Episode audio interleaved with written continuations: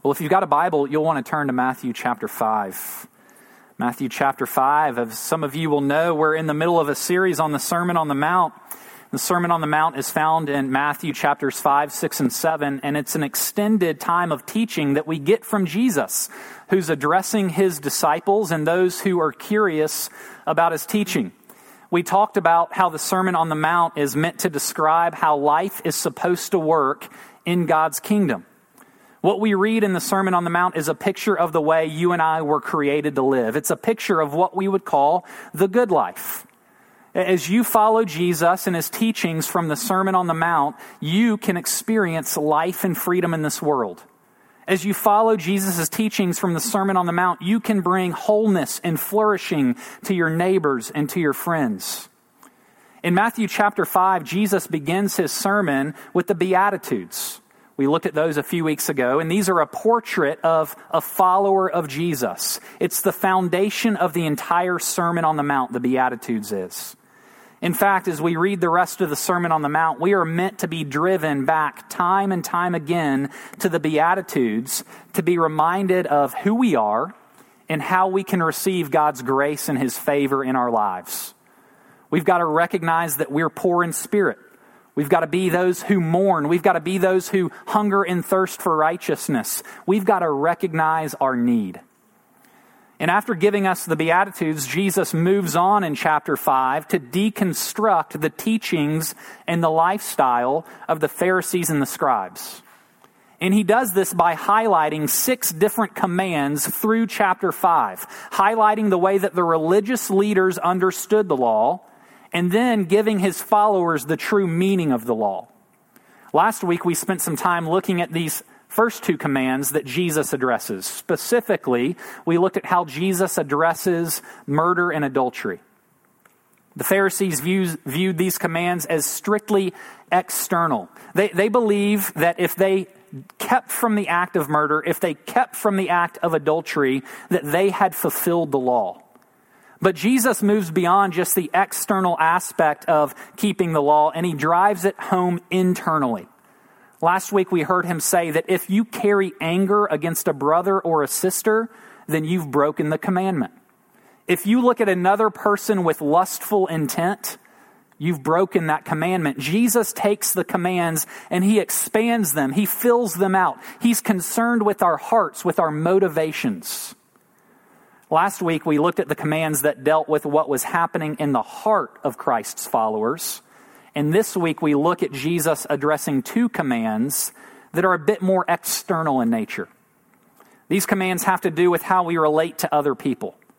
Last week, Jesus addressed aspects of, a, of the law that are hidden from others, and this week, Jesus is addressing aspects of the law that everyone can see. You follow along as I read Matthew chapter 5, beginning in verse 31. It was also said, Whoever divorces his wife, let him give her a certificate of divorce. But I say to you that everyone who divorces his wife, except on the ground of sexual immorality, makes her commit adultery. And whoever marries a divorced woman commits adultery. Again, you've heard that it was said to those of old, You shall not swear falsely, but shall perform to the Lord what you have sworn. But I say to you, do not take an oath at all, either by heaven, for it's the throne of God, or by the earth, for it's his footstool, or by Jerusalem, for it's the city of the great king. And do not take an oath by your head, for you cannot make one hair white or black. Let what you say be simply yes or no. Anything more than this comes from the evil one. Well, this is God's word, and He gives it to us because He loves us and He wants us to know Him. So let me pray for us before we look at it together this morning. Lord, we're thankful for your word and the way that it shapes and forms who we are. Thank you for the way that it points us to Jesus and all of his beauty. And we pray this morning that we would see that beauty, that we would receive his grace and his mercy, and that it would move us to live lives that seek to honor and glorify you. It's in Christ's name we pray. Amen. Well, when Rachel and I lived in St. Louis about eight years ago, I was going to school full time and working a few part time jobs on the side. And one of those part time jobs that I had at the time was tutoring. I tutored a young boy uh, through his fifth, sixth, and seventh grade years of school, and I tutored him in lots of different subjects and generally just tried to keep him organized and on track through school. And I was a history and political science major in college. I'm a humanities person, okay? And you guys who majored in humanities know that it's not an educational track that always gets lots of respect from the world. In fact, in college, when people find out you're studying English or sociology or history, you normally get the same question. It's which coffee shop are you going to work in after you graduate? Got that question a lot. And I loved helping the boy I tutored understand the humanities. I loved English and history and geography. But when it came to the hard sciences, let's just say I'm not sure that he got his money's worth, okay? In fact, as he began to get into geometry in seventh grade, I find myself showing up at his house, opening the book, and reviewing the chapter a few minutes before I'm about to teach him the material.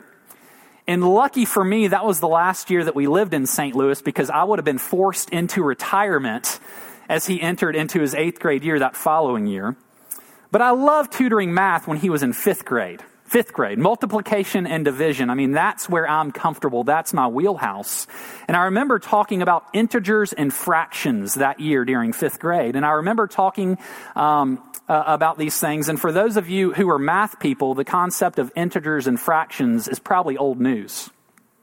But it was brand new to this fifth grade boy. And an integer is a number that can be written without a decimal or a fractional component.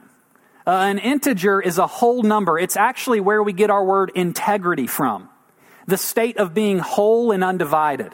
The opposite of an integer is a fraction or a fractured number, a broken or a fragmented part of the whole. It's pretty easy. We would look at numbers and he'd say fraction or integer, integer or fraction. It's either whole or it's fragmented.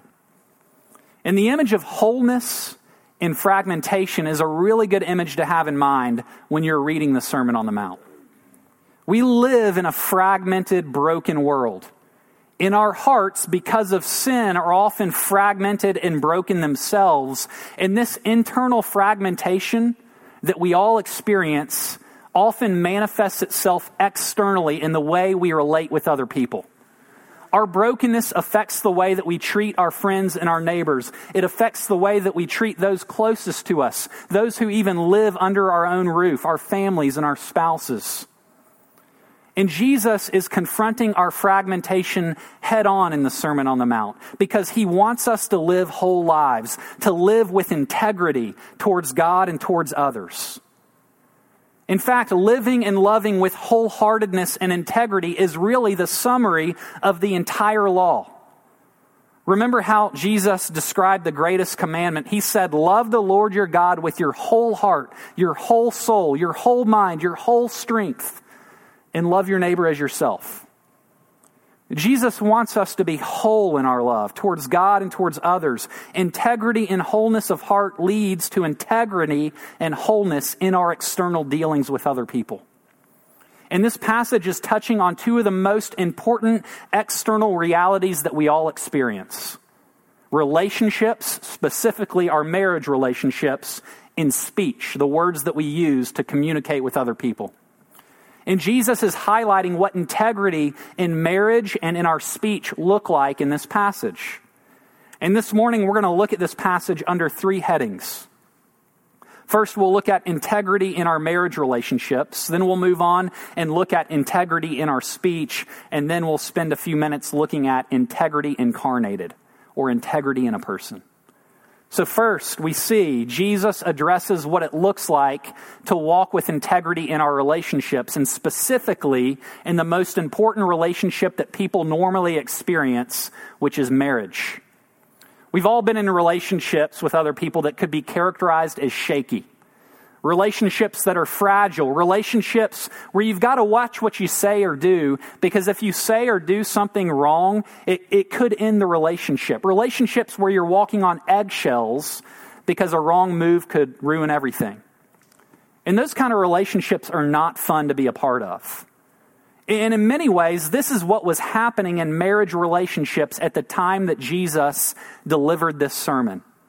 You see, the Middle Eastern culture of the first century devalued marriage and women unlike many other cultures have in the past. In the practice of the Pharisees and the scribes of the day were no different than the culture they found themselves in, in many ways. The religious leaders of the day were very lax when it came to divorce. Some rabbis would even teach that it was okay to divorce a woman for pretty much any reason. Things like bad housekeeping, or you found someone new so you could go and get a divorce and marry the person that you found, or you're no longer attracted to your wife you could issue a certificate of divorce and move on. In fact, a popular historian in the first century, Josephus, said a man could divorce his wife for any cause whatsoever. It's the atmosphere in which Jesus is speaking, and in many ways, it mirrors our current culture, where no fault at will divorce is really the law of the land, it's the norm. And the Pharisees were basing their practice of divorce on Deuteronomy 24, verses 1 through 4 where God allowed a man to divorce his wife as long as he issued her a legal certificate of divorce. Moses required that men go through lawful avenues to divorce women, drawing up a certificate so that a woman could go on her way and have a life. But this wasn't what God had originally intended for our marriage relationships. It was a concession made by God due to sin. In many ways, it was meant to limit the chaos that sin was causing in the marital relationship. Remember, in that culture, it would also be a man's decision to divorce his wife, never the other way around. Women had very little social or legal standing it would have always been a man's decision to divorce. It would have been him who drives the woman to divorce. So this concession was meant to give women some semblance of legal protection and dignity as well. The Pharisees and the scribes had come to believe that divorce was okay because it was legal according to Deuteronomy 24, and it made them feel better. It made them feel better knowing that they could follow the command of Moses while also getting exactly what they wanted, while also still getting divorced. And it's against this backdrop that Jesus comes and he says, No more. No more. Jesus takes us back to the original intention for marriage as it's found in Genesis chapter 2. God's original intent for marriage is lifelong commitment and fidelity to another person. No longer should divorce be allowed on demand. Instead, Jesus comes and he restricts divorce to one exception, and that's unfaithfulness. The word in the Greek is porneia, which literally means sexual immorality. Jesus is making it nearly impossible in this passage to end the marriage relationship. That's how much he cares about relational fidelity and commitment, how much he cares about relational wholeness. I want you to notice how the religious leaders of the day were focused on the grounds for divorce. They wanted to know the rules. They wanted to know the line that couldn't be crossed. How far can I go without breaking the law? In contrast, though, Jesus comes and he's focused on the original intention for marriage. He wants people to see its beauty and its goodness. In a sense, the religious leaders were focused on what they shouldn't do, and Jesus was focused on what could be. What could be. The religious leaders were focused on the bare minimum. What's the least I can do and still be okay according to the law? And Jesus is focused on the vast possibilities that could be. How can I display beauty and extravagance with the way I relate to other people? What's my vision for relationships? Look, the concession made in the Old Testament for divorce was the ground level.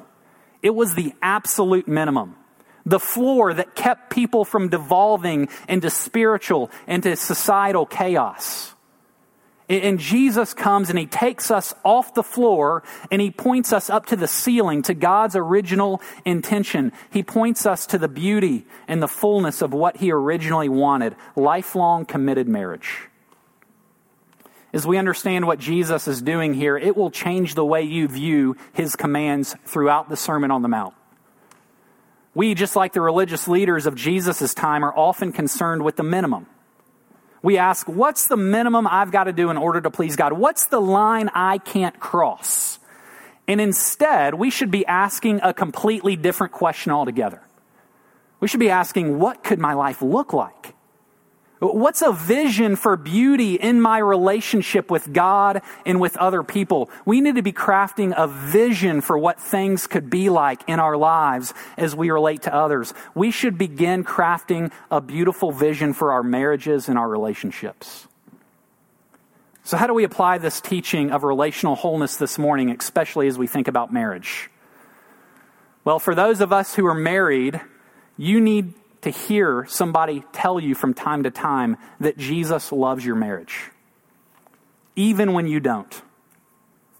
Jesus intends for you to proclaim the gospel through your marriage, in, in the way you love your spouse, in the way you forgive your spouse. In fact, it's the most clear picture the world has of how God relates to his church, how he relates to you and I. And if your marriage is beginning to feel hopeless, if you're growing cynical in that relationship, you need to hear that God is not cynical about your marriage and He never has been. He is hopeful for your marriage.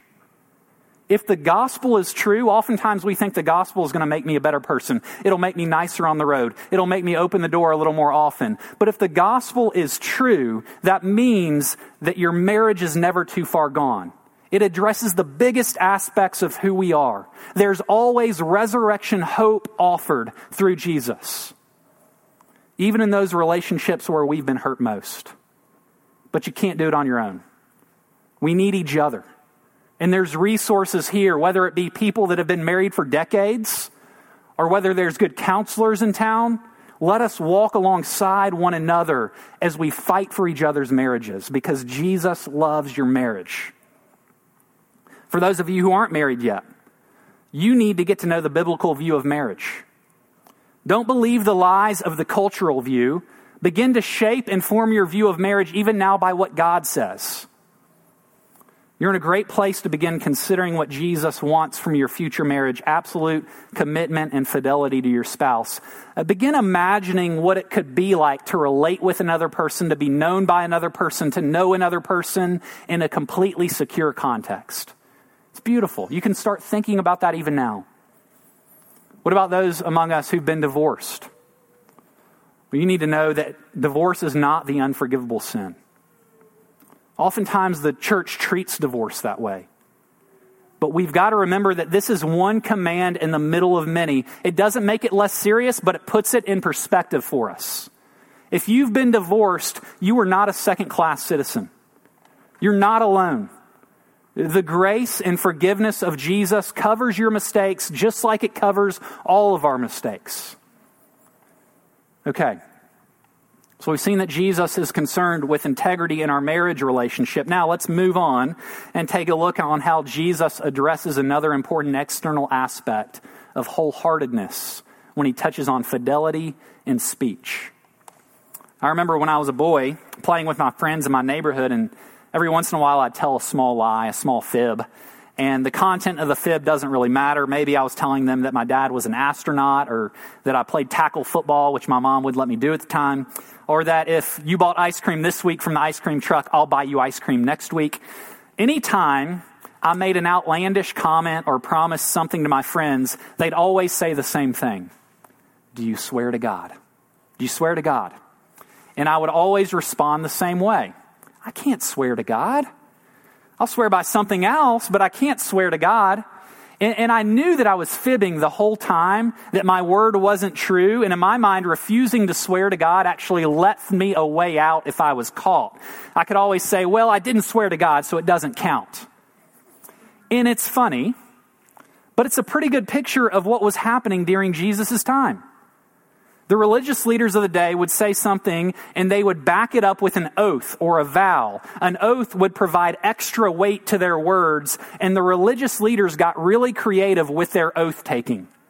They would take oaths on lots of different things. They would swear by heaven or by earth or by Jerusalem or by their own head. And they thought that oaths might or might not be binding depending on what you swore by.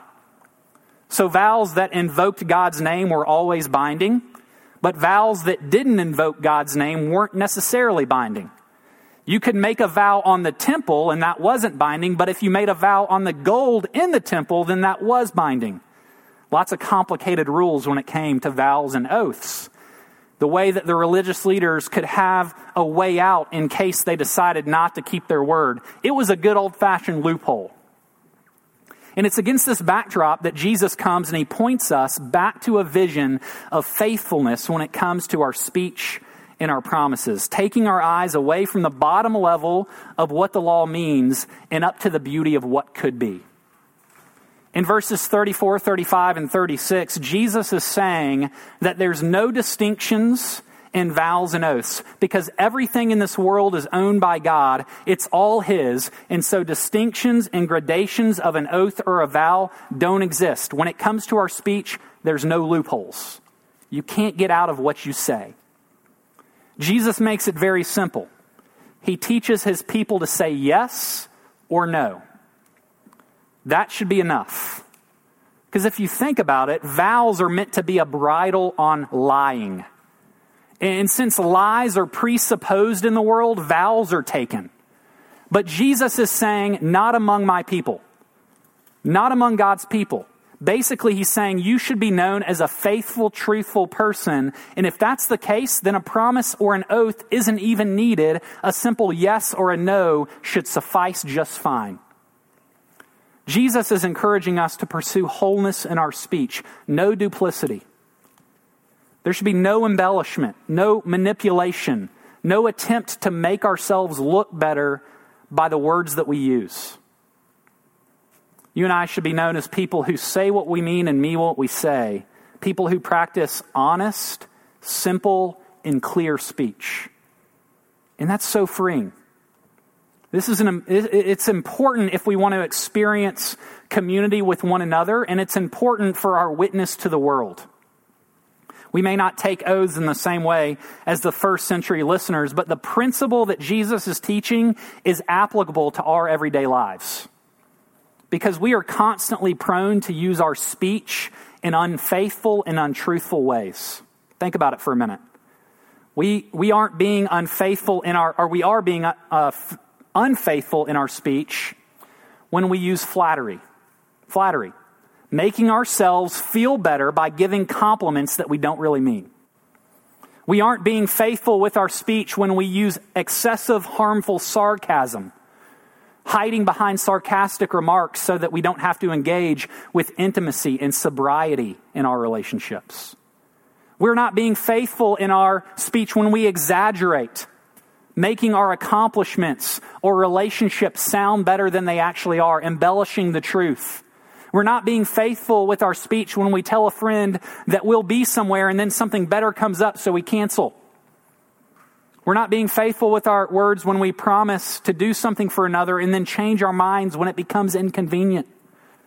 We're not being faithful with our speech when we over spiritualize our words. When we say things like, I'll pray for you, and don't actually pray for that person just to make ourselves sound more spiritual than we really are. You don't have to use spiritual words. You can be spiritual and use normal words. Just say what's on your heart.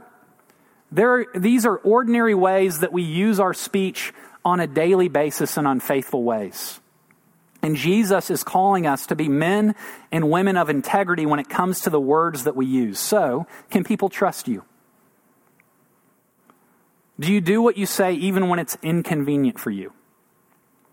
Is your word reliable, not even needing anything more than a simple yes or no? Okay, so we've seen Jesus give us a picture of what integrity looks like in the marriage relationship and in our speech. Now let's turn and ask the question How are you and I supposed to be the kind of people who love others? How are we supposed to be the kind of people who protect others by the way we relate with them and by the way we speak with them? Well, we we can find the motivation to remain faithful in relationships even when it's hard and inconvenient and seems hopeless, when it would be easier to just throw in the towel and quit. Where can we find the power to be people of our word, to say what we mean and do what we say? Well, the only way that you'll truly become faithful in your relationships and in your speech is if you come to realize and believe more deeply that it's exactly what Jesus has done for you. He has been faithful to you and to me in the way he relates to us and in the way he keeps his word. Think about how Christ is faithful in the way he relates to you. Though you've forsaken him, though you've been unfaithful to him, he never gives up on you. I love how the relationship with God is portrayed by Hosea. The Lord commands a prophet in the Old Testament named Hosea to do something unthinkable in order to actually live out a picture of how God relates to his people. We read what God asks Hosea to do in the first book of his, uh, the first chapter of his book when it says this The Lord said to Hosea, Go, take to yourself a wife of whoredom, for the land commits great whoredom by forsaking the Lord. And so Hosea goes and he marries a woman who's unfaithful to him. And she's unfaithful time and time and time again. And after experiencing the unfaithfulness of his wife over and over, we read in chapter 3 the Lord said to Hosea, Go show your love to your wife again, though she is loved by another man and is an adulteress. Love her as the Lord loves the Israelites, though they turn to other gods and love the sacred raisin cakes. So I bought her for 15 shekels of silver and a homer and a lethek of barley. Then I told her, You are to live with me many days. You must not be a prostitute or be intimate with any man, and I'll behave the same way towards you. It's a picture of God's faithful love to his people who are oftentimes characterized by faithlessness. We deserve to be divorced by God. We deserve to be cut off by him. We deserve to be treated as though we were dead, but God doesn't do that to us. He pursues us. He comes and he buys back what should have already been his in the first place. He buys us back at great cost to himself. Jesus comes for you and me even though we've often been unfaithful to him. But we also see Christ as faithful in the way he keeps his word. Though we've used our words in faithless and untruthful ways, though we're fickle when it comes to our promises, God is always rock solid when it comes to his promises. We bail when things get inconvenient or when something better comes up. But God never bails on His word when things get inconvenient, when something better comes up, when it could be easier to go back on His word. We never see that happening with God. In fact, God promises to rescue his people. In many ways, the entire Old Testament is God promising his people how he plans to come and rescue them from their sin and their sorrow. And in the Gospels, we see God tra- staying true to his word, doing what he said he would do, even at great cost and inconvenience to himself, giving his son to reclaim us, his son to rescue us. Jesus comes and he restores our fragmented lives by living a whole life on our behalf. Jesus is the one who lived a fully whole life with regard to relationships and with his speech. And God's love for us is faithful even when we're faithless. And he has proven it by sending his son Jesus to rescue us, doing what he said he would do, even at great cost to himself. And as we come to believe that more deeply, you and I will become the type of people characterized by wholeness in our relationships with our spouses and in our speech. Let me pray for us this morning. Lord Jesus, we are thankful for the way that you have come and that you have treated us with faithfulness and with true words. We pray this morning that as we experience that love and that grace in our lives, that you would change us, that you would continue to shape and to form us into the people that you want us to be, those who reflect Jesus in our hearts and in our lives. And we pray this in his name. Amen.